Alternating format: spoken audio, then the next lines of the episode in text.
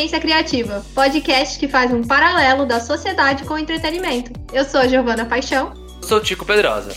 Artes da capa por Ana Soares e Vitória Sabino, com parceria do Pirula Pop.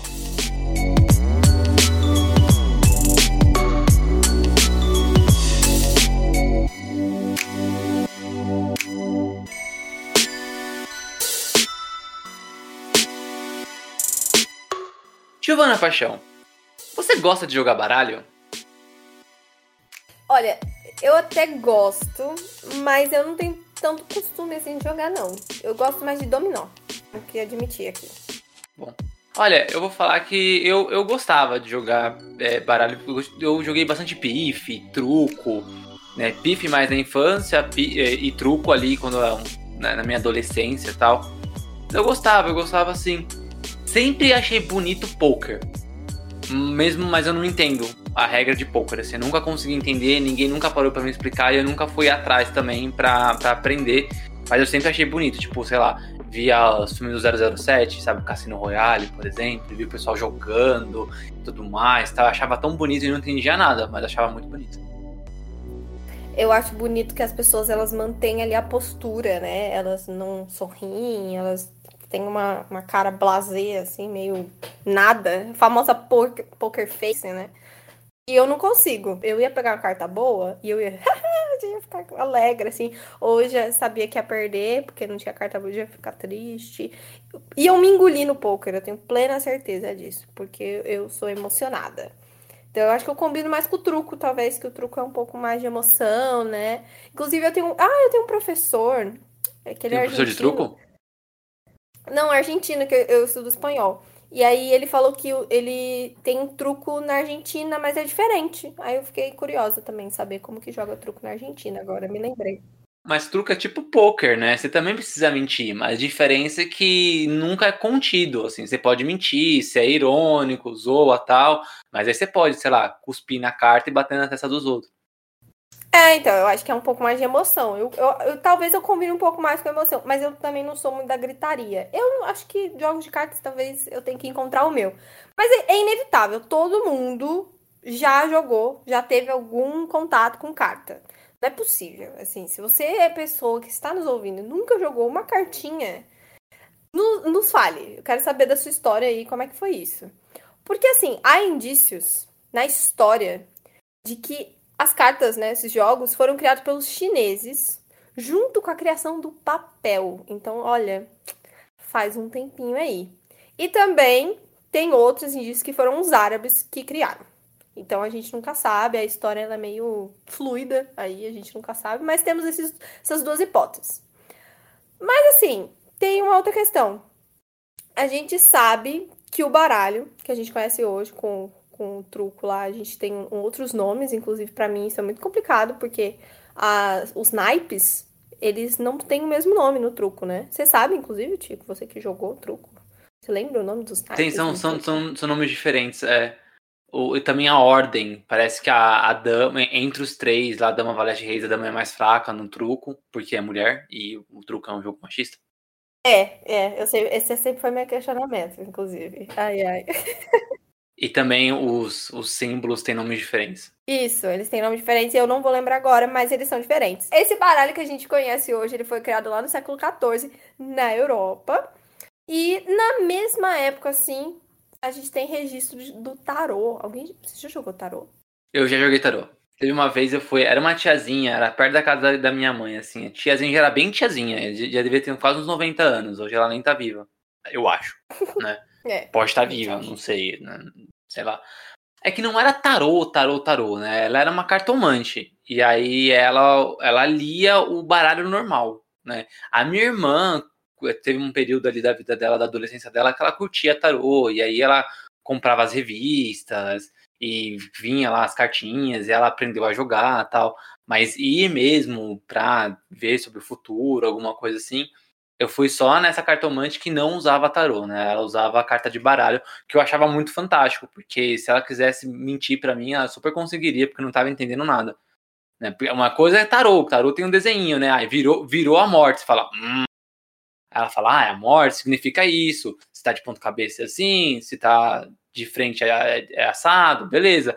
Agora vira um 4 de espada. E a moça começa a explicar o que significa. Eu falo, caralho. Né, eu, é. eu acredito. Né? No final das contas, Sim. nada que ela falou aconteceu. Mas, tipo, tudo bem.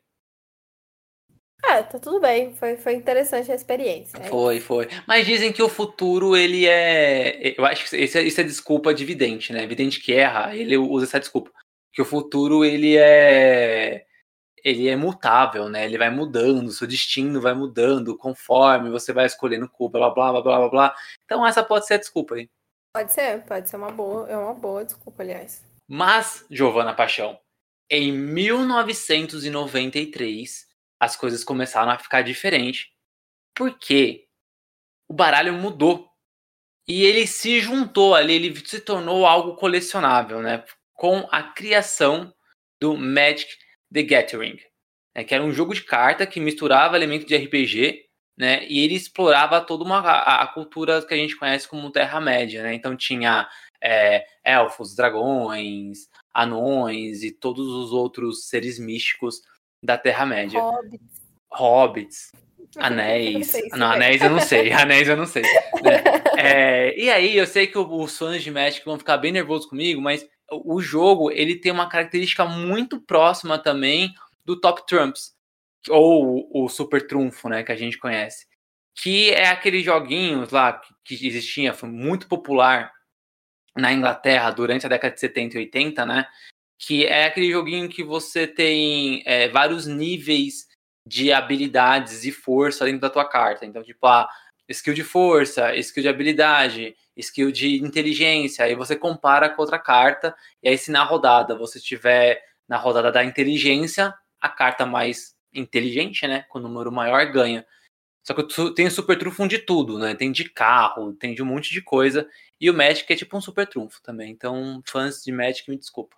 Mas é verdade. É, Tico Pedrosa, o Magic, ele é um card game. Isso, isso é uma traduçãozinha para joguinho de carta. Né? Em português, joguinho de carta. Eu gosto desse joguinho. Eu gosto quando gente põe nas coisas. O Magic, além de, além de ser um card game, ele virou colecionável. Porque tem muita carta. A gente recentemente, inclusive, fez o, a live, né? O episódio ao vivo com um colecionador de Magic. Verdade. Que era o. Como é o nome dele? Otávio. agora. O Otávio, da Gibiteca Balão. E aí ele mostrou, tipo assim, três gavetas enormes. Até a nossa live até travou. nossa live até caiu de tantas cartas de Magic. E se você, assim, uma pessoa que não curte jogar, eu gosto de coisas versáteis. Se você não gosta de jogar, você pode colecionar. Se você gosta de. Você não gosta de colecionar, joga. Se você gosta de jogar e colecionar, dá pra fazer também.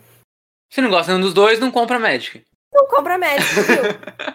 Tudo é possível. Acho que a parte mais legal, e acho que muita, muitas pessoas gostam por causa disso, é a busca por carta rara, né? Então, você tem colecionador de. de tem, tem estilos de cartas que, que são especiais.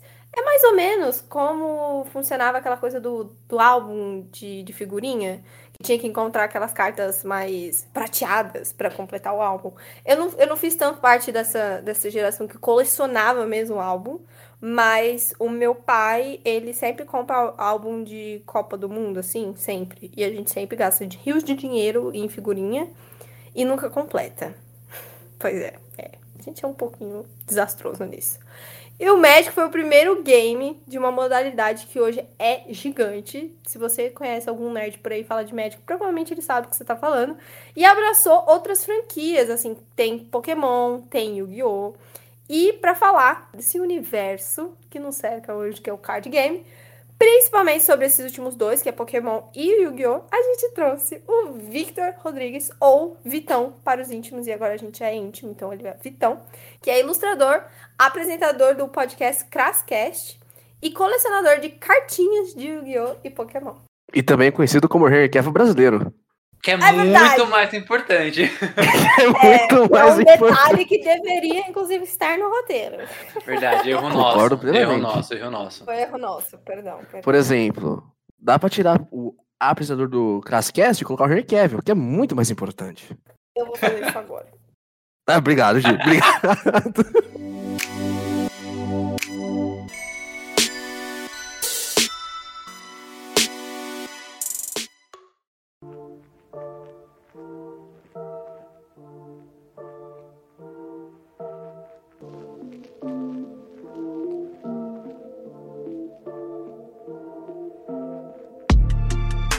aí, gente? Vocês estão bem? Aliás, obrigado por me receberem aqui para trocar essa ideia, essa resenha manhosa. Então, acho que. Né, aliás, você, caro ouvinte, também, muito obrigado pela tua audiência aqui nesse maravilhoso podcast. Vocês estão bem? Tá de boa? Tamo de, tamo de boa, graças a Deus. E, na verdade, Vitão, isso foi uma é mentira, uma estratégia. A gente não veio falar de carta, na verdade, a gente veio te convidar para falar sobre canal no YouTube sobre ilustração. Só que a gente sabia que se tivesse feito esse convite, tivesse feito esse convite para você, você não ia aceitar. Então agora que a gente já tá gravando, não tem como fugir. Gente, eu vou ter que levar minha avó no jiu-jitsu, tá? Puta, já venho. Dá, dá umas duas então, horinhas, que daqui a pouco eu volto. Fechando a gravação. É, eu brinco assim, gente, pro pessoal que, que ouve o Divergência, mas não conhece o Vitão, né, ou não sabe também é, que eu e o Vitão, a gente fez parte de um podcast junto, né, que era o antigo Crasscast, que chamava Podcrass, que os dois eram da Cras, então, né, e o Vitão, ele já respondeu tantas vezes sobre ilustração, até porque a gente é da editora Cras, e lá ele é ilustrador, e aí vai falar uhum. no canal da Cras, fala sobre ilustração, ele tinha um canal é, dele próprio que se chamava Ilustra Vitor. Então, falecido. Falecido Ilustra Vitor. Então, tipo, ele não aguenta mais falar, né? Então eu precisava fazer essa piada, Vitor. Então, desculpa, tá bom? Não, imagina, Ti. E permita-me, inclusive, completar a sua piada. Eu não aguento mais desenhar, inclusive. Eu tô, eu tô querendo mudar de profissão, sabe? Eu tô, eu tô Cansado. nessa. É, pô, não aguento mais, cara. A verdade é que ele tá cansado. Hashtag Vitão cansou só tá cansado, mas eu acho que cansaço é o, é o novo normal, entendeu? Nossa, eu odeio esse normal, inclusive. Nossa, Nossa tô contigo. É difícil encontrar alguém que não tá cansado de alguma coisa hoje em dia. Ninguém tá 100% é bem, tá cansado de alguma coisa, certeza. Ah, certeza. Verdade, certeza. verdade. Não, eu odeio isso, mas é verdade. A gente sempre começa com essas perguntas mais nostálgicas. Uhum. Sempre tem esse primeiro contato. Então, a pergunta que não quer calar é quando foi o seu primeiro contato com card game? Boa, boa. Então, eu tem, existem dois momentos específicos. Um quando era um catatalzinho e outro quando era apenas um catatal. Quando teve lá o, o primeiro filme do Pokémon, lá, até que o Ash vira pedra, inclusive fica aqui registrado toda a nossa solidariedade. É, nessa VHS vinha um card do Mil. Então foi literalmente o primeiro contato que eu tive com algo colecionável. Isso tinha, vai, 13 para 4 anos, por volta disso. Então, sabemos onde está a carta hoje, né? Mas a vida tem dessas. Porém, a... quando eu conheci o Yu-Gi-Oh! que foi quando tudo mudou. Porque eu conheci o Yu-Gi-Oh! ali por volta de 2003 a 2004. Quando eu tava tendo a sua exibição pela falecida também, é saudosa TV Globinho. E nessa época, dava muita evidência, né, início dos anos 2000, aquelas obras que tinham a pancadaria, a malevolência da violência, né? Tiro, porrada e bomba das, das animações. E nisso veio Yu-Gi-Oh! com uma forma mais lúdica de apresentar o combate. Nós não tínhamos ali um confronto direto de pancadaria, soco, chute, nem nada do gênero. Por mais que, quando criança, nós adorávamos isso e nós queríamos ver isso, né? Alô, Power Rangers, forte abraço. E mas o Yu-Gi-Oh ele veio com aquela proposta de você enfrentar o oponente, né, o lado oposto, mas de uma maneira um pouco mais estratégica, usando das cartas de uma maneira mais lúdica, né, o bicho aparecendo e tudo mais. E nisso foi o meu primeiro contato com o card game, inclusive ganhei, né, dos meus pais, o baralho do Yugi. Meus pais brigaram na escola por causa de da escola querer proibir a molecada levar o card game lá para poder brincar na hora do intervalo. Até porque era de diabo, era do diabo. Tinha, então, teve, cara, tinha eu... uma história aí que tinha, acho que como é que foi essa história? Tinha que foi banido não sei aonde, é, porque era do cara. diabo. Teve uma todos lance assim. desenhos, né? Dos Tô, é, todos Não, mas teve um lance com Yu-Gi-Oh! que parece que, por causa do lance de carta, e aí ele era. Em algum lugar que não lembro agora onde foi, é, que ele, ele foi proibido porque eles estavam relacionando a culturas pagãs, assim, sabe? Isso, isso. Aí, o que eu vou falar agora vai, pode ter uma, uma certa confusão, mas vou, vou, puxar um pouco do memória e depois do que eu li quando eu fui ficando mais velho, né? Uhum. essa propagação de falar que o Yu-Gi-Oh! é do Cramunhão, esse tipo de coisa, foi por causa do Gilberto Barros, cara. é. Ô, oh, Cassinão! Vai, DJ! Quem é esse, gente? Eu não ele, esse nome, ele, mas eu não ele sei. é o ratinho, ele era o ratinho da, da Band. De baixo orçamento. Ele é o ratinho de baixo orçamento. O leão, né? Ai, Vai. DJ! Aí as veiaradas, né, que ficava vendo a Band e tudo mais, começaram a ficar loprando e, e esse tipo de coisa, que era do sei lá o quê. E tinha, e tinha muita molecada que, querendo ou não, a gente era meio idiota, né, na época, acabava caindo no papo, esse tipo de coisa, mas é aquilo. Jogar card game não pode, mas colocar bicho pra fazer uma rinha como Pokémon tá liberado, mas enfim. Fica aí o questionamento. Então, assim, cara, por, por se tratar negócio de ritual, eu ativo a carta de ritual, magia negra do mago, maldição do dragão, né? Os nomes também super ajudavam, né? Então, porra, até 11 horas da manhã na TV Globinho, e aí, invoca a maldição do dragão, pá! Pô, é, também não tem como defender muito. Então começou a meio que propagar esse, esse negócio, mas. Bem, aí o resto é, é papo, é história, né? Porém, voltando aqui a o fato de ter, de ter conhecido. Então, quando eu tava nessa alta dos- das obras, né, das animações de pancadaria e tudo mais, Power Rangers estourando e tudo tal, aí veio o Yu-Gi-Oh! com aquela proposta de card game, né, de você usar uma certa estratégia, confiar no baralho do avô, e você tinha que enfrentar, vencer o seu oponente através das cartas da estratégia que você tinha naquele momento. Claro, né, que existe, né, toda a romantização, né, a, a dramaturgia por volta do roteiro ali, né, de sempre favorecer o protagonista e tudo mais, como em qualquer outro anime, mas aí me chamou muita atenção, cara, porque era diferente. Claro, você pega o cabelo do Yugi e você vê que já era diferente pra começar por aí. Mas você vê que a proposta do negócio já era diferente porque não, não partia literalmente pra uma. Ah, meu truta, eu vou te encher a cara de porrada. Então me chamou atenção, sabe? Porque era diferente. Comecei a comprar uma coisa ali, uma coisa aqui, né? Fui começando a colecionar, fui convertendo mais pessoas ao ver a palavra do Yugi também, conforme os anos foram se passando. Aprendi também inglês graças a esse card maravilhoso. E assim foi indo, cara. Foi, foi graças a TV Globinho. Alô, TV Globinho, forte abraço. Queremos você aqui, inclusive. Tamo junto. Eu acho engraçado porque eu nunca peguei assim, né? O Yu-Gi-Oh! Nunca gostei, gostei do, do anime, porque é justamente a parte da. Não da estratégia e não das cartas em si, mas o lance da de ter, ter projeções na carta, né?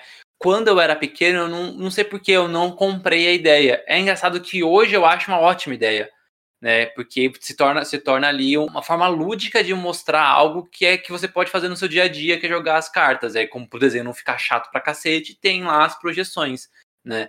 Só que quando eu era moleque, eu não sei, eu não, não comprei ideia, assim. É igual, sei lá, Beyblade. Pra mim era muito parecido, porque saía Uhum. monstro do peão. Hoje eu, eu acho super, super interessante essa, essa dinâmica. É, e chegou até o ponto de colocar card game em motos, mas enfim, né? Mas tudo bem. Quem nunca? E, mas aí, Vitão, você gosta mais de, de jogar, né? Ou de colecionar? Assim, o que, que você faz hoje? Olha, Ti, hoje, nos dias atuais de hoje, Atualmente? eu gosto mais. Atualmente, nos dias atuais de hoje, eu gosto mais de colecionar. O jogar, assim, é legal você pegar os amigos, assim, fazer uma resenha e tudo mais. Mas o colecionar me. Eu tenho, no ato de colecionar, a memória afetiva de quando eu era criança. E como, e como eu, né. Apesar da brincadeira em relação à ilustração e tudo mais, brincadeira só que nem tanto. Então, apesar é, de ter falado isso, foi o Yu-Gi-Oh! inclusive, que foi uma das coisas que me motivou a desenhar. Eu desenhava minhas cartas quando era criança, né? Inventava monstros e tudo mais. Eu, eu colecionava, ia na banquinha lá que tinha lá aqueles pacotinhos de papel que você pagava 25 centavos. Eram umas cartas bem pequenininhas. Então eu colecionava, sempre que, às vezes, quando dava, pegava um pacote original, um baralho original e tudo mais. Mas, querendo ou não, né? Papel, né? E aí vai, vai ficar gastando, torrando uma o valor de um baralho para uma criança de 7 anos colocar no nariz, né? Então, não que eu fazer, fizesse isso, mas um, amigo meu. Foi o Vitório, inclusive, né? Então, mas, enfim. Meu irmão. É, olha, olha que eu sou filho único, mas tudo bem. Então, então, então, assim, então eu colecionava. E o ato de colecionar hoje, eu tenho essa coisa mais afetiva, eu, eu- eu retomo, né? Eu retorno com essa parte, essa parte mais nostálgica de quando era criancinha, o Vitãozinho ali, pegando pacotinho, montando baralho e tudo mais e tal. Mas hoje eu gosto mais de colecionar e eu não sei se jogar, né? Eu vou, eu vou, eu vou usar os dois termos, né? Jogar por hobby, né? Que é o for fun, e o competitivo. Eu tô mais no perfil do for fun hoje, né? De fazer baralhos que eu gosto, ou baralhos de algum personagem da série e tudo mais, e jogar com os amigos. Eu não sei se eu me daria muito bem no competitivo por causa do alto valor de investimento que eu teria que fazer para competir de igual para igual, sabe? Mesmo ainda, né, igual para igual entre aspas, porque querendo ou não, você ainda tá falando de um jogo de sorte, né? Depende da, da forma que você constrói o seu baralho, das cartas que você puxa para você fazer a sua jogada. Então, existe, apesar de você ter as cartas mais caras ou as mais importantes para aquele momento do jogo, não é garantia que você vai conseguir se classificar ou seguir à frente a um torneio, né? Então eu prefiro ficar mais de boa, pegando uma cartinha assim, que eu gosto, do Yugi, do Kaiba, do Joey, e pra mim tá, tá ótimo. Já joga bafo. Nossa, eu jogava, hein, mano? Putz, grila, cara. Isso eu jogava também. Jovem que não sabe o que é bafo é quando tem um montinho de carta e você bate com a palma da mão, assim, na carta e o que, que virar é seu. Sim, aí tinha aquele esquema, você, pequeno, é justo. pequeno gafanhoto, que você pegava a mão, aproximava da boca, dava aquele sopro para poder grudar e dar um jeitinho. Aquela baforada. É. Tinha, Nossa, fazia direto. Tinha colega meu, colega não, que esse moleque, qualquer um fazer isso não, não merece meu amigo. Que fingia que ia fazer baforada e lambia. Sim, sim. Filhos da puta. Por quê? Porque aí grudava a carta na mão dele Gruda. e quando ele jogava para cima a mão, a carta tombava. Aí tinha um esquema de que você colocava o dedão na carta para fazer bater, bater nela, né? E você fazia um certo movimento com a mão que se virava ela também. Tinha uns, uns corres assim fenomenais, inclusive, para bafo. Existem vários truques, então, né? Tipo, é uma outra modalidade. Que deveria ser olímpica. Deveria ser olímpica, com certeza. Com certeza. Aliás, falando em olímpica, saiu até uma. Na época das Olimpíadas, saiu até uma petição para poder tornar o Yu-Gi-Oh! Um, um, esporte olímpico, cara. É óbvio que não conseguiu, né? Mas seria incrível. O nerd tenta. O nerd é perseverante. Mas assim, era o, era o Japão, né? Eu até entendo terem tentado. Né? Era, era o momento de tentar uma coisa dessa, né? Essas, essas coisas assim. Era Exato. Daqui a pouco vai ter o quê? Skate de dedo, gente? Oh, oh, ia ser legal, hein? Imagina o UFC de polegar. Aquela lutinha de polegar, né? Isso, nossa! Ah, oh, gente. Eu quero isso na minha mesa em cinco minutos. Mas assim, a gente sabe que a gente falou sobre colecionar, né? E eu e o Tico, a gente sempre entra nesses assuntos. Assim, não lembro se a gente entrou nisso em algum episódio, mas a gente entra nisso. De que o Tico é, é, mega fã de Star Wars. Sério? Né? Sério? Nunca reparou? Nossa! Ah, menino, então, deixa eu te contar. Eu nem falo, todo episódio eu falo de Star Wars, toda coisa tem uma é. citação, falo mal de algum filme, falo bem de outro, todo exemplo. E sempre fala de The Mandalorian, só pra me irritar. é, mas assim, eu, eu não consigo ser tão fã de alguma coisa quanto o Tico é, por exemplo, de Star Wars. E eu sei que, assim, nesse meio deve ter alguém que é bem fanático. E tem essa coisa de colecionar. E o colecionador Sim. gasta dinheiros como é você, eu imagino, tô aqui pensando, uhum. criando um Vitão na minha cabeça. Pode ser uma, ah. apenas uma ilusão. Inclusive, um... desculpa já de antemão. certeza, certeza que essa visão vai ser zoada. Não. Não. Como qualquer não. outra visão de mim, mas tudo bem. Mas tudo bem. Vida que, vida que não era pra chegar até aí, galera. Vamos lá. Autoestima, Entendi. autoestima, autoestima. É... Não, eu imagino que você tem algum. Gi, desculpa te interromper. Claro. Mas tá vendo aquele caminhão ali dobrando a esquina? É o nível indo embora. sabe? Mas tudo bem. Enfim. Eu ia falar, não, eu tô bem longe da rua, mas. ah, obrigado. mas vamos lá. Eu imagino que você mantenha esse hobby saudável. E existem pessoas que não conseguem fazer esse tipo de coisa, né? Mas então você, que é um exemplo de ter um hobby saudável, nos diga como. Obrigado. Como fazer isso? como que, como que, como que não extrapola, né? Como que a pessoa mantém isso como um hobby e isso não passa a ser realmente um vício ou alguma coisa do tipo? Gi, isso é uma pergunta bem legal, bem interessante, inclusive. É, querendo ou não, todo hobby ele acaba se tornando um vício, né? Dependendo da forma que você consome ele. Né? Até foi a pergunta que você fez, mas querendo ou não, todo hobby é um vício. A pessoa é aficionada por aquilo que ela faz. Uma coisa que eu, que eu sempre falo para as pessoas que querem começar, que, sei lá, estão se interessando, seja por uma coisa que eu mostrei, seja por algum vídeo que viu, ou seja lá o que for, é estabeleça uma meta. E, e outra coisa, defina o tipo de uh, colecionador ou jogador você é. Porque quando você delimita esse tipo de coisa, você sabe o que, como e até mesmo quanto investir naquilo.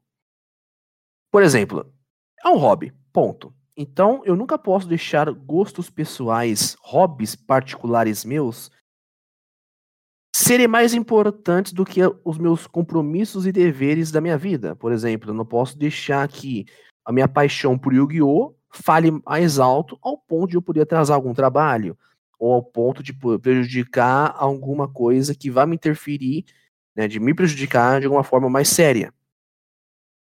Por se tornar uhum. um negócio muito né, consumi consumista, né, tipo, eu quero ter as cartas, ou eu quero comprar o pacotinho e quem sabe eu vou tirar aquela carta que vale alguma coisa, mas eu preciso compartilhar uma coisa boa. Eu fui na Raikai daqui de Santo André, né? Saí do curso, bonitinho, da mentoria. Fui lá, comi o meu pastel relaxado e fui, lá na, na lojinha lá, bonitinha. Comprei umas cartas de Pokémon, porque meu cartão virou hoje, estouramos. Não cartão ainda, yeah. mas eu estourei pelo menos. Enfim, aí eu comprei uma caixinha que é como se fosse uma edição de luxo, né? Que vem o protetor de carta, dados, moedas de acrílico, alguns pacotes e tudo mais.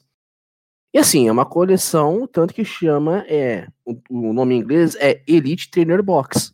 Então é um produto mais voltado a colecionador e é um produto mais caro. Eu tirei uma carta, gente, que custa 650 conto. Oh, caramba! Eu tô. Gente do céu, eu tô feliz demais. Caramba! Cara. Mas aí você vai vender essa carta? Sem problema nenhum. É, porque, tipo, sei lá, né? Se ela vale tudo Sim. isso, você vende, né? Ou não, ou você tem ela e fica com o dinheiro parado aí, esperar valorizar. Ela é igual dólar, ela valoriza? Também, há casos que sim, há casos que não. Essa em questão, cara, por ser do EVE, né, uma evolução dele, tem a tendência. A ideia é não vender, mas se oferecerem, por que não? Estão sempre abertos, né? A ideia é meio leilão, assim? Meio leilão, esse... O mercado é, da é um carta. pouquinho. Ele é como se. É, não chega a ser um leilão, Gi. É como se fosse uma bolsa de valor mesmo. Ah, eu super ia comparar isso. É, é, é a pessoa eu vi aqui que tá em queda, menor preço, maior preço. Eu falei, olha, até parece a bolsa. É, bem, é bem isso. Pregão do Pokémon. Chega lá, não, investir na Vale, investir em sei lá o quê. Meu truta, sete contos com um pacotinho de carta de Pokémon, bicho, porra. É, não dá para comprar. Muitas ações são bem mais caras que isso. Acho muito mais válido, inclusive. Vou começar a comprar. Em vez, em vez de investir ou, ou, ou de tentar ganhar na Mega Sena, eu vou comprar cartinha de Pokémon. Então, Vitão, você tá falando que tem essas cartas que são.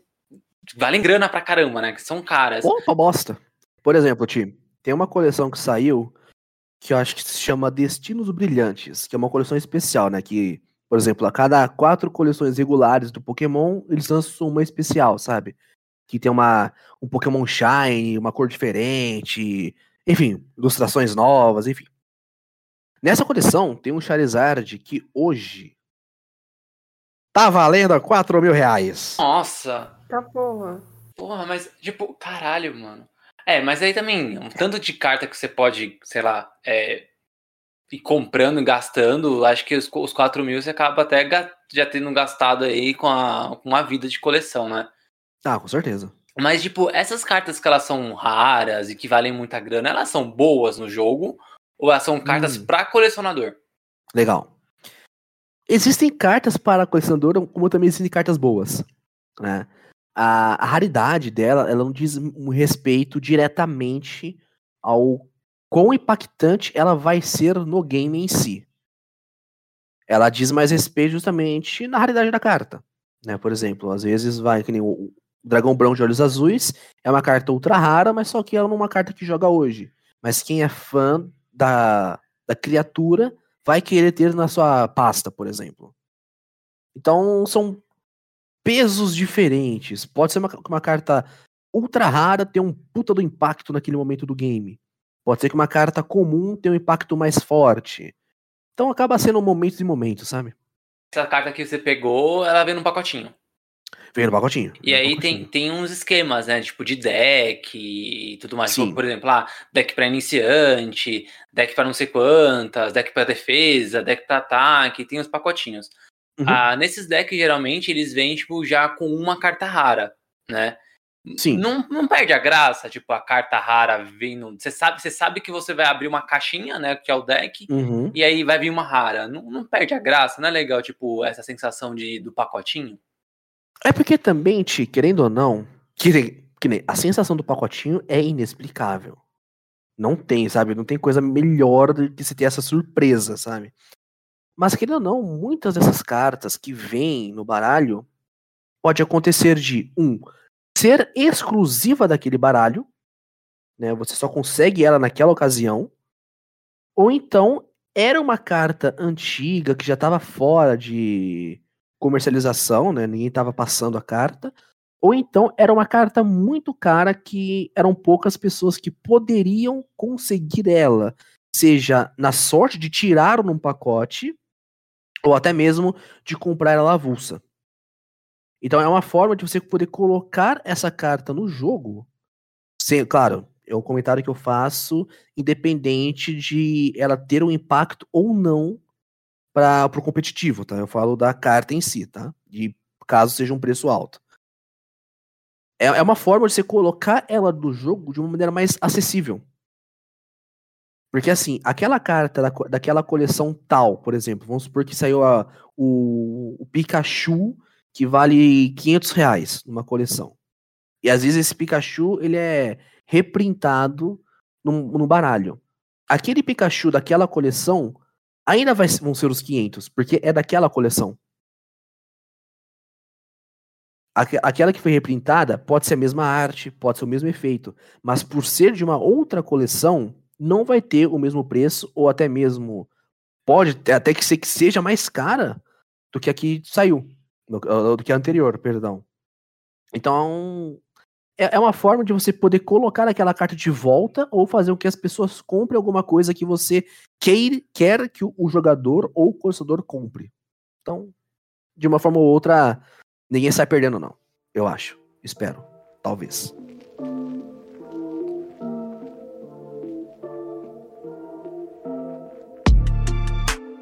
Enfim, voltando. voltando. Me distraí aqui. Ah, não, eu, eu, me empolguei aqui no assunto, me desculpa. desculpa. Então vamos lá. Então, assim.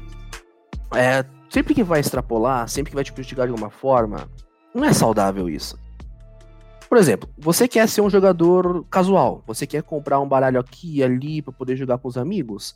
Então estabelece uma meta, tipo, ah, eu ganho X, então um décimo do valor que eu ganho, eu vou comprar cartas que é aquilo que me faz bem. É um prazer que eu tenho. Muito me incomoda, é claro, né, que quando a gente faz vídeo falando ou mostrando isso, querendo ou não, a gente acaba investindo mais. A gente acaba colocando mais coisa na reta pelo entretenimento. É, é tipo, é, criador de conteúdo, você fala no caso, né? Exato. Quem, tra... exato. quem, quem cria conteúdo pra internet é sobre card games, e aí mostra abrindo pacote, essas coisas. Exato, e ainda mais a gente tá falando do YouTube, né, Ti? Que precisa que você tenha uma recorrência maior de postagens, né? Você precisa ter uma quantidade, uma constância ali. Então você imagina que, né? Pô, cara, a pessoa compra uma porrada de, de produtos para poder fazer um vídeo ou vídeos por uma semana. E o mês são quatro semanas. Então aí, uhum. né? Mas uma coisa que isso eu entro em contradição, mas é uma coisa que eu gosto sempre de pensar antes de fazer alguma compra que eu faço. Que é o seguinte, vamos lá. ficar mostrando que você compra aí abre um vídeo 400 pacotes, sendo clickbait ou não, tá? Porque tem muito, inclusive, disso, como em qualquer outra área. Você colocar esse tipo de coisa à mostra, será que não pode influenciar uma pessoa que talvez não tenha tanta condição ou sei lá, ou fazer com que a pessoa que tem uma condição acaba excedendo um certo limite e acaba fazendo com que um hobby que fosse prazeroso se tornasse tóxico, tóxico tanto para a pessoa quanto para as pessoas ao seu redor ou até mesmo para a comunidade com ela faz parte. Então é, é uma discussão que eu acho que é sempre muito válido conversar, muito válido debater. Porque, bem, Ué, vou pegar o Pokémon, pacote 8 reais. Então a gente faz 800, é, 400 pacotes vezes 8, dá aí quase 3.200 reais. Quem é o, desculpa, cara ouvinte, desculpa, quem que é o corno que vai pagar 3.200 reais em pacotinho de Pokémon? É, cara, 3, é, é, é grana. 3.200 é muito, é muito dinheiro. Então, então é aí que, que é válido o debater. Sabe, por exemplo, uh, Claro que você também tem um lado do produtor de conteúdo, mas também você tem um lado do consumidor. Como que vai, como a gente pode fazer para poder mostrar e levar que o colecionismo é algo que pode se tornar algo saudável, que pode ser algo gostoso e prazeroso de você fazer para você, sabe? Então é aí que eu acho válido ter essa essa conversa. Então vamos lá, só para recapitular toda essa volta que eu dei. Primeiro, estabelecer uma metinha, tipo, ah, não posso exceder disso. Ou para mim, eu posso fazer isso por mês. Saber o tipo de perfil que você é ou as cartas que você gosta vão te ajudar. Por exemplo, vamos falar de Pokémon. Eu sou fã do Charizard. Então, eu coleciono as cartas do Charizard. Puta, eu sou fã do Pikachu. Então, eu coleciono as cartas do Pikachu. No Yu-Gi-Oh! Ah, eu sou fã do Mago Negro. Então, eu coleciono as cartas do Mago Negro. Ou que envolvam o Mago Negro. Puta, eu sou fã do Joey. Coleciono as cartas do Joey. Então, quando você tem esse norte, fica mais fácil saber onde, como e quanto gastar. Você tem a sua coleção de boa do personagem ou daquilo que você gosta e tá, uma, e tá numa boa. Fazendo essas perguntinhas do tipo de pessoa que você é, do no caso do perfil, né? Do perfil de pessoa de consumidora você é, o que você pretende fazer com isso. Essas coisinhas vão te dar um norte muito mais fácil de saber como fazer a sua coleção. Até porque, né, pra Vou até pegar aquilo que eu falei antes e colocar aqui para finalizar o raciocínio. Tudo aquilo que excede acaba prejudicando. E é um hobby. O hobby não pode falar mais alto do que um, sei lá, pagar uma conta de luz. Uhum. Sim, faz sentido. Faz sentido. E está comentando sobre né, o pessoal que joga e tudo mais. É, você tem contato com dois, dois card games, né? Do Yu-Gi-Oh! e do Pokémon. É, é, sobre as regras, elas são muito diferentes entre eles ou são iguais, são parecidas? O que muda é o desenho que tá na carta? É, cada card game, ela tem a, uma coisa que é única dela, né? Ela tem a sua particularidade. Por exemplo, a, as regras, no caso, perdão, as condições de vitórias de card game variam de um para outro. Por exemplo, no Yu-Gi-Oh! você tem dois casos. Né? No caso 3, por exemplo, o Exódia é um, tem um efeito que se você reúne todas as cartas dele na mão, você ganha o duelo. Além disso, você tem o, o, o, ato, né, da pessoa não conseguir mais puxar cartas do baralho, né, o baralho dela acabar, você ganha o duelo. Ou então, se você tira os 8 mil pontos de vida dessa pessoa. Ah, como você tira os pontos de vida? Ah, eu tenho um monte de 3 mil e ele tem um monte de 2 mil. Então a, a diferença é mil e eu, eu subtraio esses mil do ponto de vista do ponto de vista do meu adversário. Um exemplo. No Pokémon, ele tem essa ideia, né? Porque assim, tanto Pokémon, Yu-Gi-Oh!, Digimon, né? Enfim, esses card games, eles são. Ele tem um, um termo, não sei se o termo tá, é correto, mas é. Acho que é card battle, né? Que são cartas enfrentando uma a outra. Né? Você tá enfrentando o seu adversário. Então você tem o objetivo, no caso do Yugi, retomando, você tem os 8 mil pontos de vida, você tem uh, acabar com o baralho do oponente, e ainda assim você também tem coisas que dialogam com outros card games. Agora quero estar o Pokémon, que você também vence o adversário quando ele não pode mais comprar cartas. Como também, por exemplo, no Yu-Gi-Oh! são os 8 mil pontos de vida. Já no Pokémon, nós temos um, um negócio chamado cartas prêmio, que para cada Pokémon que eu derroto do meu adversário, eu puxo uma carta prêmio. E no total são seis cartas. Aquele que pegar as seis cartas primeiro ganha.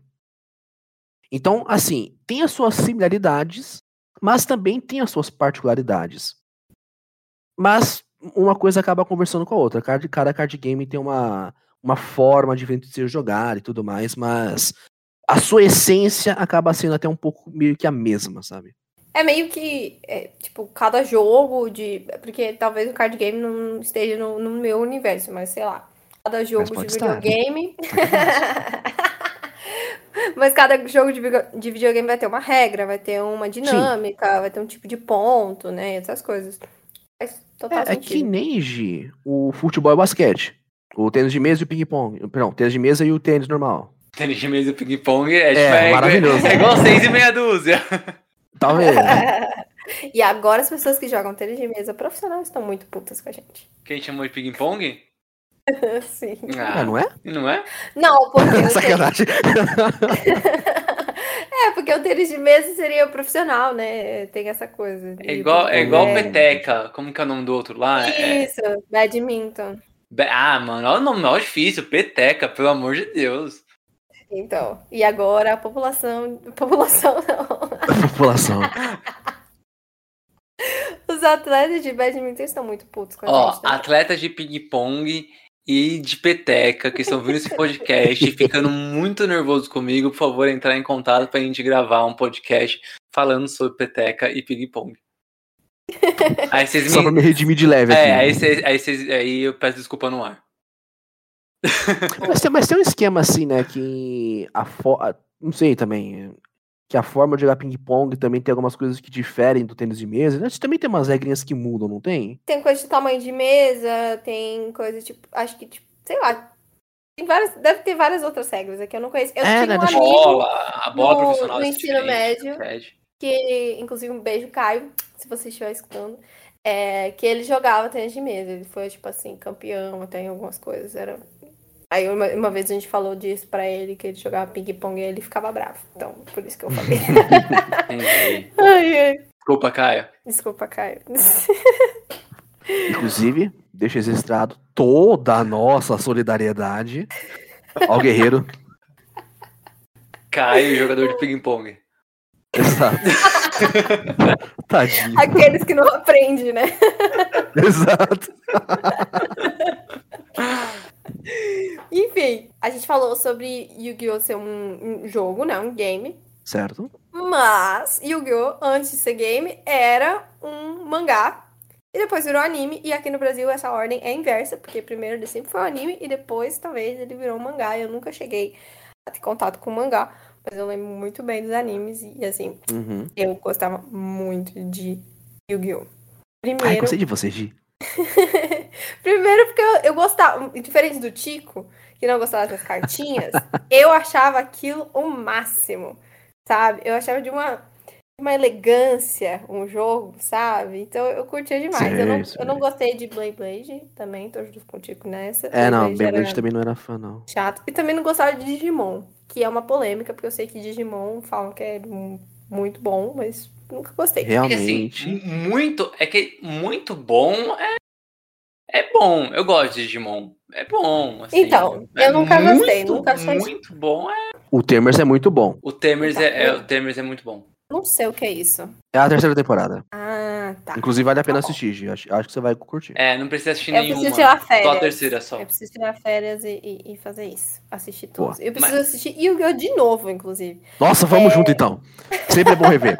Sempre é bom rever. Eu lembro de Yu-Gi-Oh! muito bem, porque foi Yu-Gi-Oh! que me apresentou assim o Egito. Porque Nossa, tem verdade. todas essas coisas. E eu adoro o Egito. Acho que muito por causa disso. É... Inclusive, beijo, Egito. Aquelas.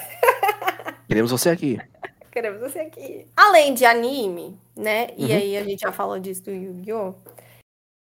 O, o, o anime em si, né? Ele era. Ele era pautado no jogo já de cartas.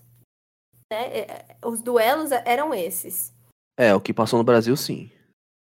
Ah, porque tem outro? Não, agora fiquei Tem, tem, tem. É porque assim, o Yu-Gi-Oh! ele começou sendo um jogo de lógica. Ele não tinha o card game ali presente. Os sete primeiros volumes da obra, né, que no, to no total são 38. Os sete primeiros, você não tem a presença do card game ali constante. Ele é apresentado no término desses, desse arco final, do volume 6, 7 e tal. É, até então, ele tinha mais jogadas tipo desafios lógicos, puzzle, esse tipo de coisa, né? Depois que, que em caso, esses, esses sete primeiros volumes, eles foram, ele foi adaptado numa, em anime em 98, com uma temporada de 26 episódios. O fandom chama de Yu-Gi-Oh! Zero. Aí sim, a versão que passou no Brasil, que é o Yu-Gi-Oh! Dual Monsters, que vai do volume 7 até o final, até o 38, esse sim já foi pautado 100% no card game. Tanto que o primeiro episódio né, da, da série que passou aqui no Brasil, ele foi literalmente o arco final, né, resumidamente, o arco final do, do, do episódio zero, do, da temporada zero. Hum. Eles compilaram tudo no, no primeiro episódio para introduzir a obra. Que legal. Gostei, gostei do jeito que eles se apresentaram, porque eu acho que talvez se não tivesse sido desse jeito não tinha não tinha tanto pego. sucesso, né? É. Exato. E assim, como a gente estava falando, o card game existe dentro do anime já. Então, dentro da própria Sim. obra, a gente já tem essa dinâmica. Como que é?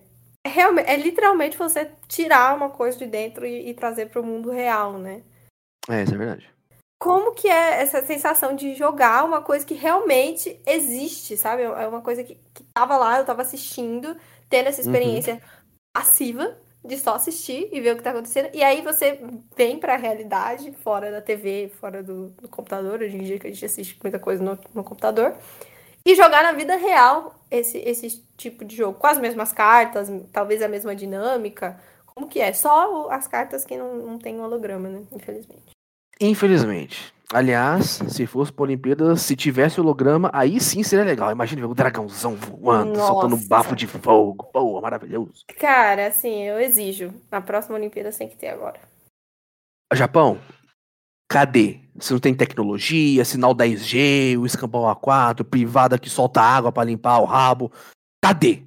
Fazer os hologramas que é bom não faz. Então. Mas o bidê eletrônico faz. Porra, já... Coisa útil não tá fazendo. Exato. Existe um negócio chamado papel higiênico. enfim. Tudo Enfim. Sabe, Gi, quando a gente era criança, né, e querendo ou não, a TV teve um, um puta do impacto em nós, né? Você vê Sim. que você tem a carta que o Yuki usou naquele episódio, puta, era realização de criança. Até hoje. Então. É. É, é, é, muito legal, porque é aquilo, né? Funcionou, né? Muita gente, no caso, no Japão, o card game viu depois da, da animação, né? Então, no caso, teve animação, aí os fãs pediram, aí teve uma coleção pela Bandai de forma colecionável, assim, sem jogar de fato. Mas tempos depois, a Konami assumiu e aí teve o, o card game que a gente tem hoje, né? A propósito, eu acho que tem uma chance muito grande, sim, do card game ser é, ir para Olimpíadas. Agora não tô zoando, né? Porque a Konami, ela treina, né? Ela tem um centro esportivo de verdade, né? Então vários esportes são de verdade, né? Mesmo, não só não só game, mas esporte, esporte uhum. é da Konami. Hum. É muito louco isso, tipo, poucas pessoas sabem disso. Será que ela estava treinando skate? Porque eu vi, cara, o Japão investiu pesado em skate para agora. Eu não sei se skate foi ela, mas eu sei que natação é, é, tem, tem nadadores da Konami. Por exemplo. Nossa, é demais. É, eu boto fé que o PES com certeza já vai ter uns esquema logo mais. O FIFA da vida, assim, sabe? Uhum. Mas se tiver Yu-Gi-Oh! tem que ter os hologramas. É. Se não tiver, eu não aceito, não. Ah, não. Se não tiver, não, nem, nem vem. Eu ah, acho que tem que ter ah, não só holograma, mas tem que ter carta regional. Então, tipo, sei lá, se eu, eu invoco o poder do chupa-cabra e da mula sem cabeça, sabe? Puta, curupira, imagina. Curupira, entendeu? Aí ia ser uma loucura. Imagina o lobisomem do, do, do Brasil contra o lobisomem europeu. Nossa senhora. Nossa, meu sonho, rinha de lobisomem. É, nossa, Mano, imagina a caipora, moleque. Nó, ia ser muito bom. O boto cor-de-rosa, gente, pelo amor de Deus. Nossa. E, e detalhe, quando você invocar a Caipora, ela tem que fazer que nem o do Castelo Tibum, que ela aparece girando assim do nada e começa. Puta, esse é maravilhoso. Ai, ai. Era muito bom isso, né? Aff.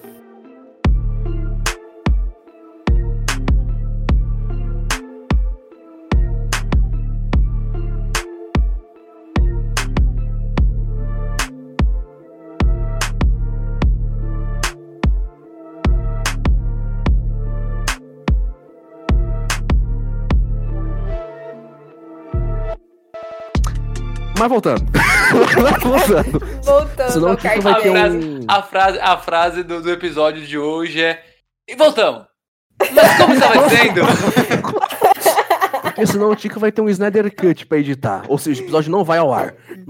É. Vamos... Dizia eu. Então, assim, quando, é, pô, quando criança era maravilhoso, sabe? Você tem a carta que o Yugi usou no episódio, sabe? O que o Kaiba usa e tal.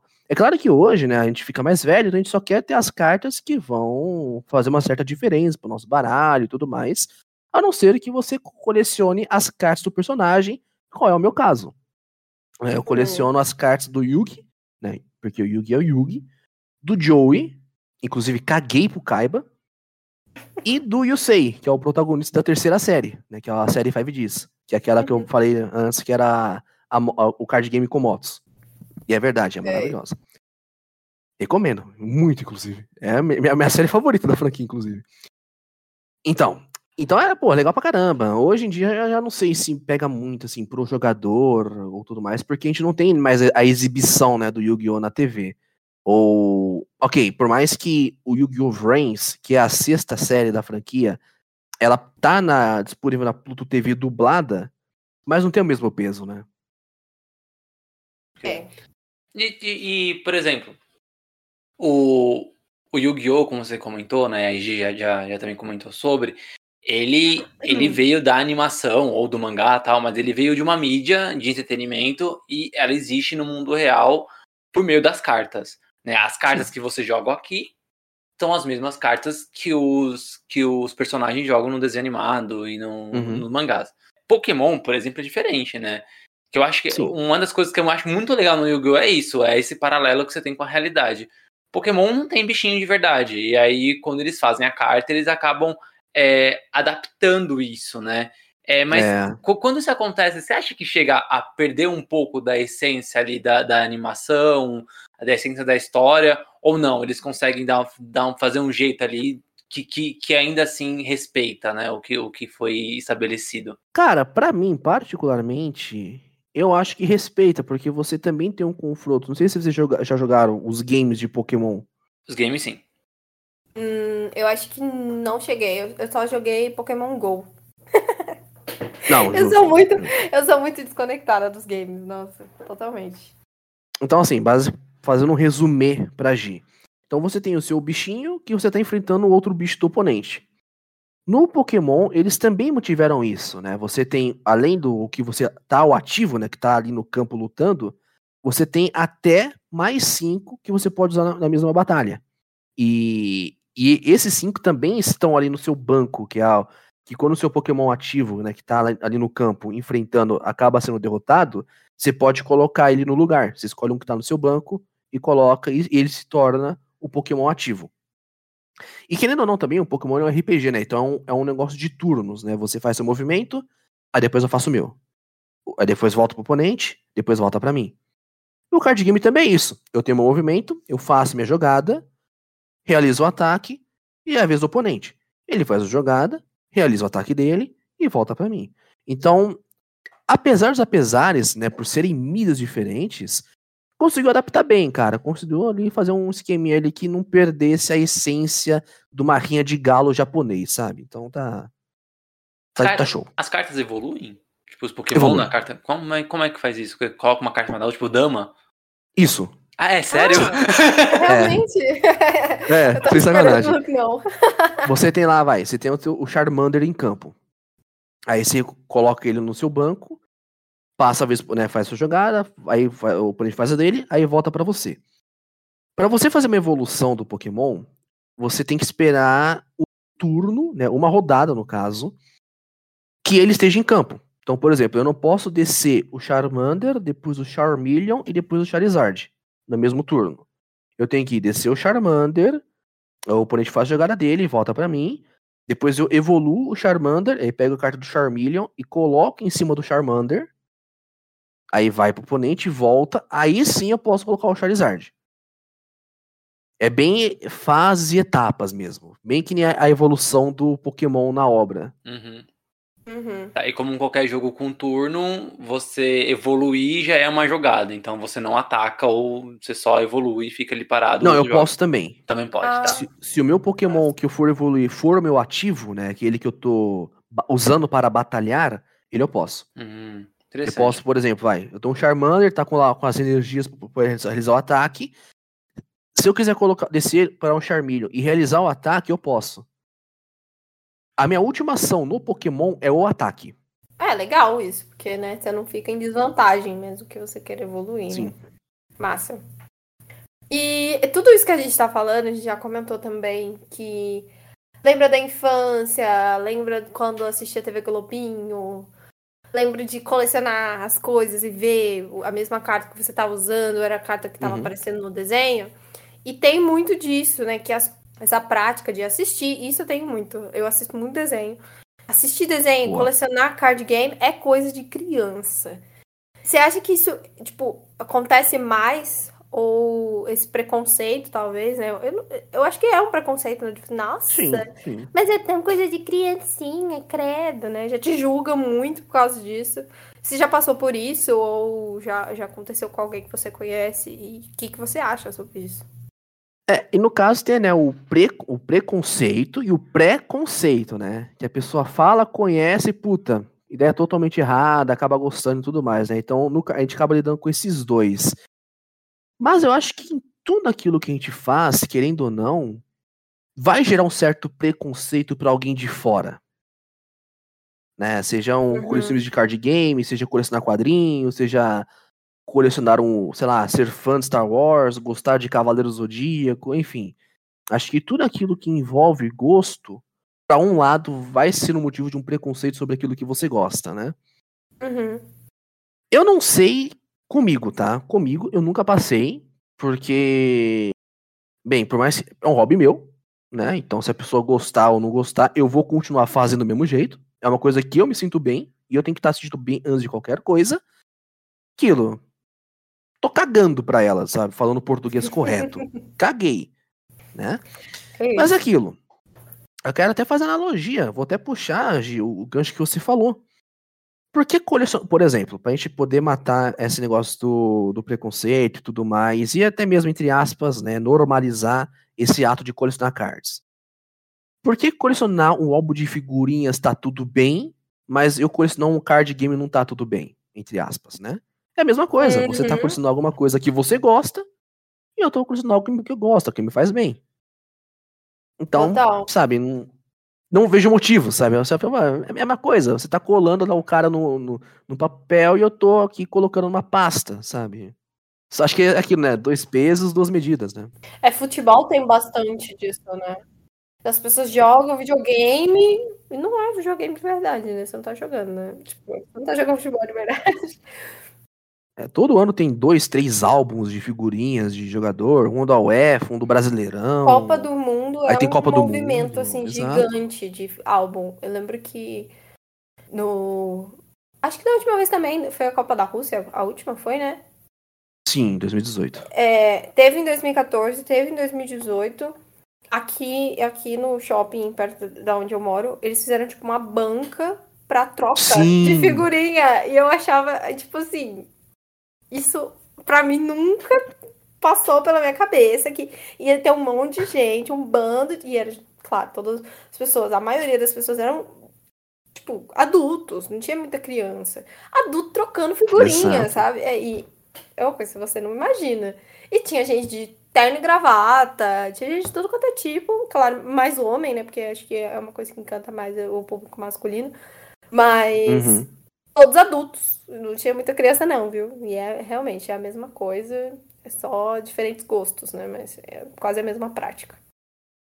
E Gi, sabe uma coisa legal que eu, que eu, que eu percebo no card game? Principalmente o Pokémon.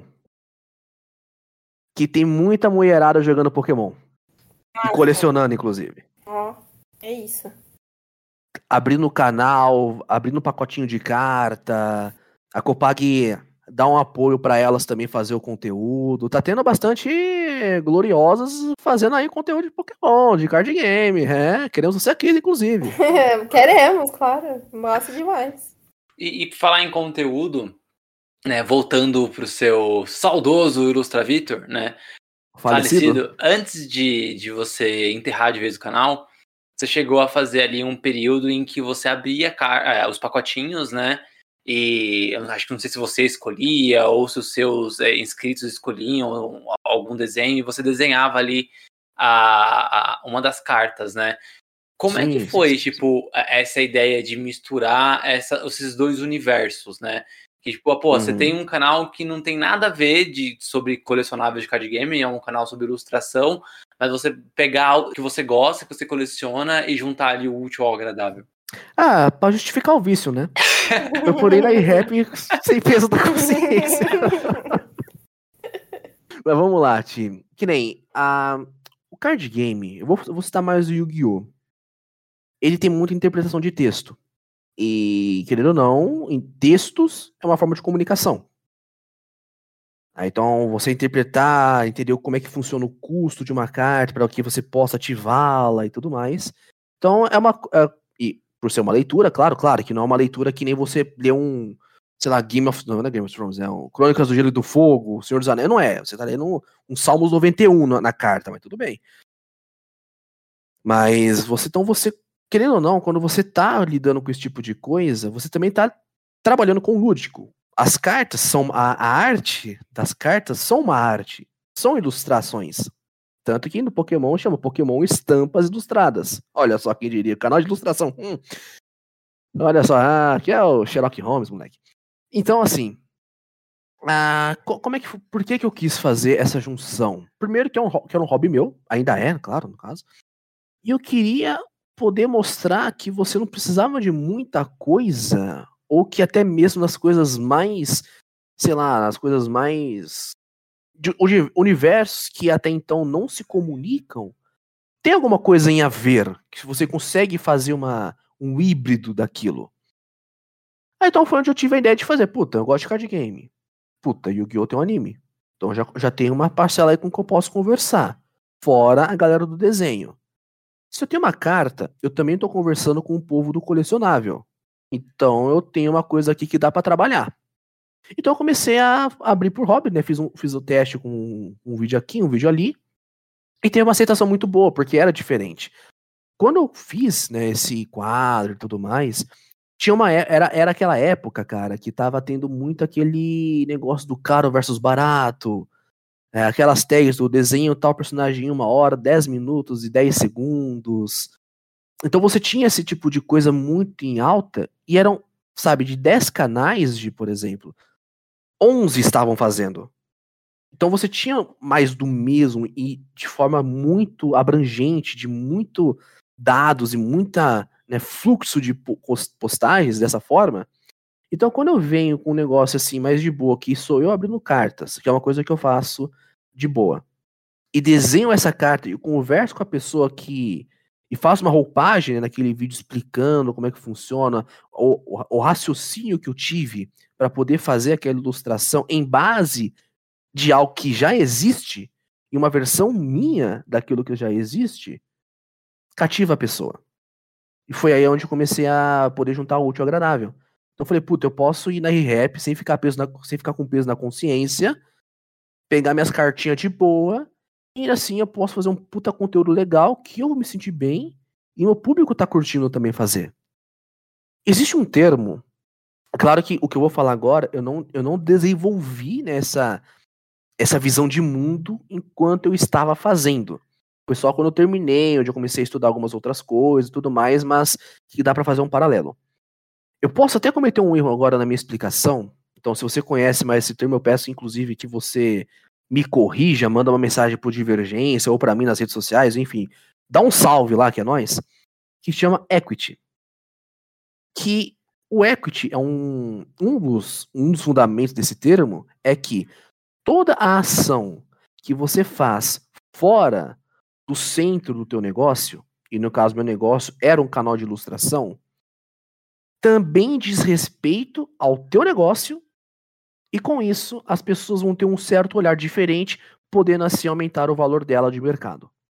A gente pode colocar ação social, a gente pode colocar, sei lá, uh, ação social, sei lá, hobbies, músicas. É, sabe, alguma coisa assim, incentiva a cultura, uhum. ação social. Então a gente pode fazer, ó, dá para fazer algumas coisinhas assim que vai, puta, é uma empresa séria, é uma pessoa séria, é uma pessoa, uma empresa humana. E a humanização, você mostrando que você é humano, cativa a pessoa que tá te acompanhando cada vez mais. Porque ela não está acompanhando apenas um influenciador, uma, um, um produtor, mas sim uma pessoa por trás daquilo. Então foi onde eu comecei, inclusive tiveram pessoas que compravam é, pacotinhos, mandavam foto que estava abrindo para mim, que desenharam cartas que puxou em pacote, ou que comprou certa carta que gostava quando era moleque, que desenhou depois de velho, sabe? Então começou a ter essa troca muito bacana por parte minha quando eu produzi o conteúdo, né, esse, nesses vídeos com o que eu tinha na época. E foi uma puta, foi uma puta energia bacana, sabe? De, de mão dupla. Conteúdo de card game com ilustração e o pessoal comprando e fazendo aquilo que eu fazia em vídeo, sabe? Isso foi, isso foi muito divertido. Então, assim, voltando até o. Eu, meio que surgiu nisso. Eu queria pegar. Algo, eu queria fazer algo diferente com aquilo que eu já gostava e algo que eu já consumia.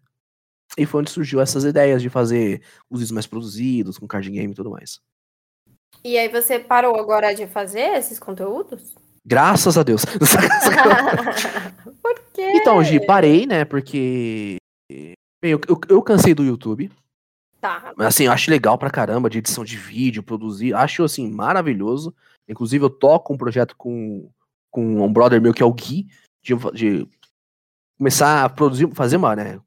To tocar uma produtora de vídeos, de edição e tudo mais. É uma área assim que eu sou apaixonado e cada vez mais eu tô querendo investir nisso, né? Uhum. Mas assim, o meu BO mesmo, Gi, é que eu não queria mais fazer o conteúdo sozinho. Tá, eu entendo. E eu não queria mais ter, por exemplo, vai, eu aqui falando com vocês no caso, com uma câmera imaginando que as pessoas estão me assistindo. Eu queria fazer um vídeo, por exemplo, que tivesse nós três uma mesa de bar, assim, sabe? Sim. Puta trocando ideia sobre algum tema, ou fazendo alguma coisa em vídeo todo mundo junto, sabe? É, é coisa assim que hoje me dá mais tesão de produzir e também de consumir. Tanto que lá fora, né, os, os conteúdos da gringa, o, a galera tem o grupinho nos vídeos seja de card game, né? Eu posso até citar um que é o meu produtor de conteúdo favorito, que é o Team APS. Né, são, é um pessoal lá de card game de Yu-Gi-Oh!, focado em Yu-Gi-Oh! Que é uma equipe de sete pessoas, e os sets inter, as pessoas que estão naquele vídeo interagem e duelam entre si. Então você tem ali uma dinâmica bacana pro vídeo e tal.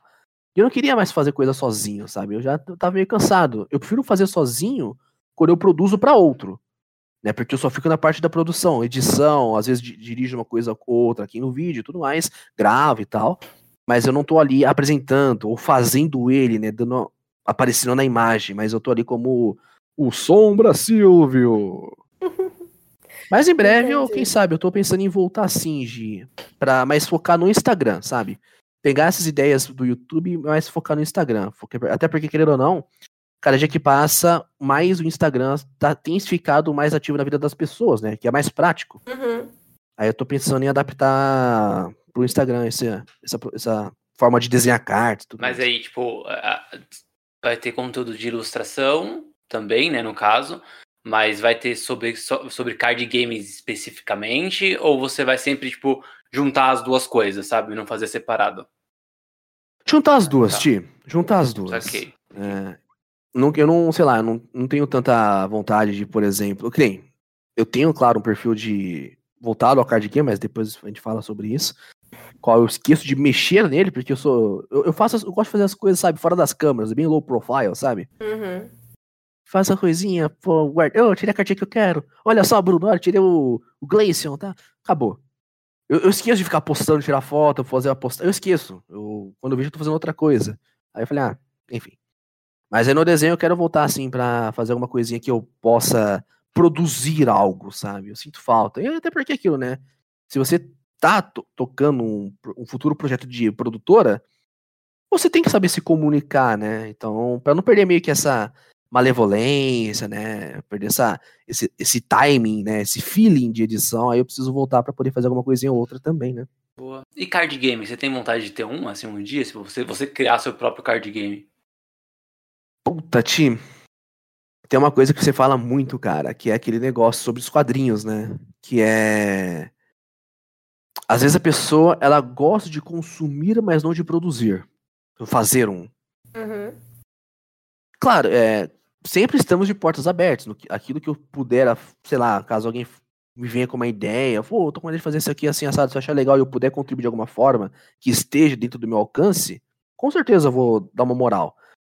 Mas hoje, falando no, atualmente, nos dias atuais de hoje, eu tô mais só pra colecionar, cara. Eu, é, é minha pilha mesmo. Por enquanto, sem vontade de criar nada, não. E assim, falando de, de quem é melhor, o que é melhor? Yu-Gi-Oh! Hum. Ou Pokémon? E por que Yu-Gi-Oh!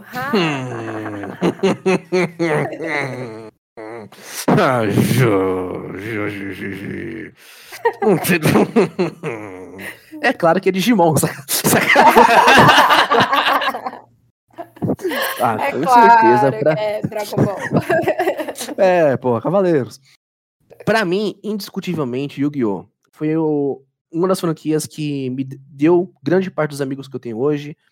Foi a franquia que me motivou também, né, junto a Cavaleiros, a seguir na área de ilustração, a entender e compreender outras línguas e até mesmo outras culturas indiretamente, né?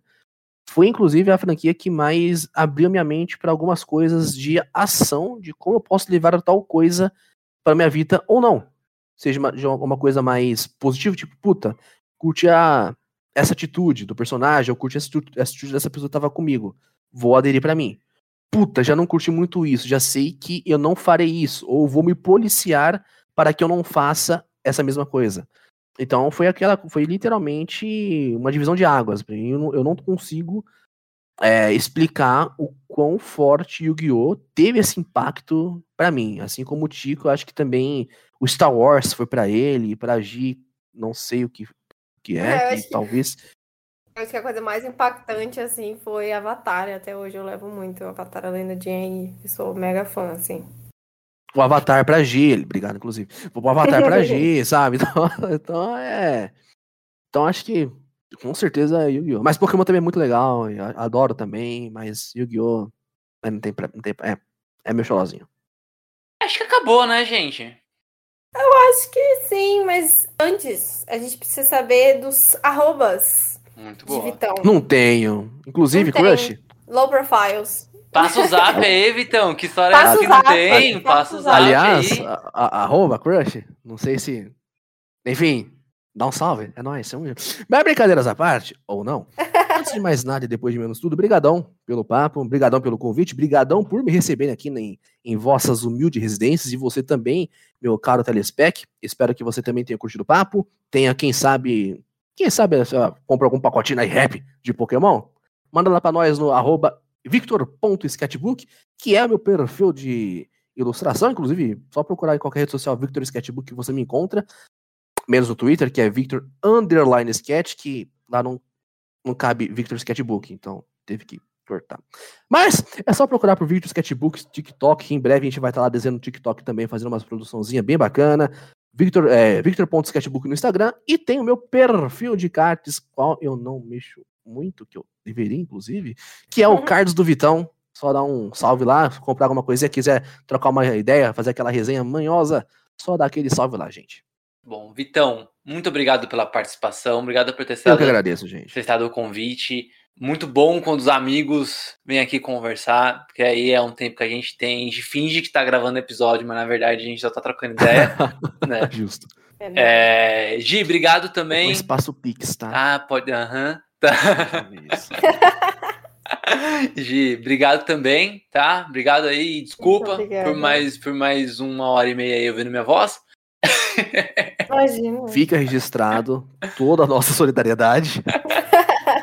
Não, eu, vou, eu, vou, eu só vou fazer essa piada só nessa temporada. Na, na temporada que vem, eu juro que eu faço outra piada no, no encerramento, tá? No final. Tem que mudar tá o repertório, bom, então. né? Tem que mudar o repertório. Mudar. Entendi. Tá bom? Vai mudar a abertura e muda o encerramento. É isso aí, isso aí acho válido. Então, gente, terça-feira tem mais episódio do Divergência Criativa. Eu espero vocês. Hoje a gente fica por aqui e um beijo pra vocês. Um beijo para você também, Tico. Muito obrigada por mais, uma, mais um episódio. Muito obrigada, Vitão, por ter aceitado o nosso convite. Eu sei que sua agenda deve estar muito lotada. Nossa, né? Você é o Henry Cavill brasileiro, então eu imagino. Perdi 400 milhões, né? Foda. É, então. E aí tem que vir aqui no podcast. Então, muito obrigada pela disponibilidade. E é eu que agradeço, gente. Alô, tchau, gente. Tchau, até. É nóis.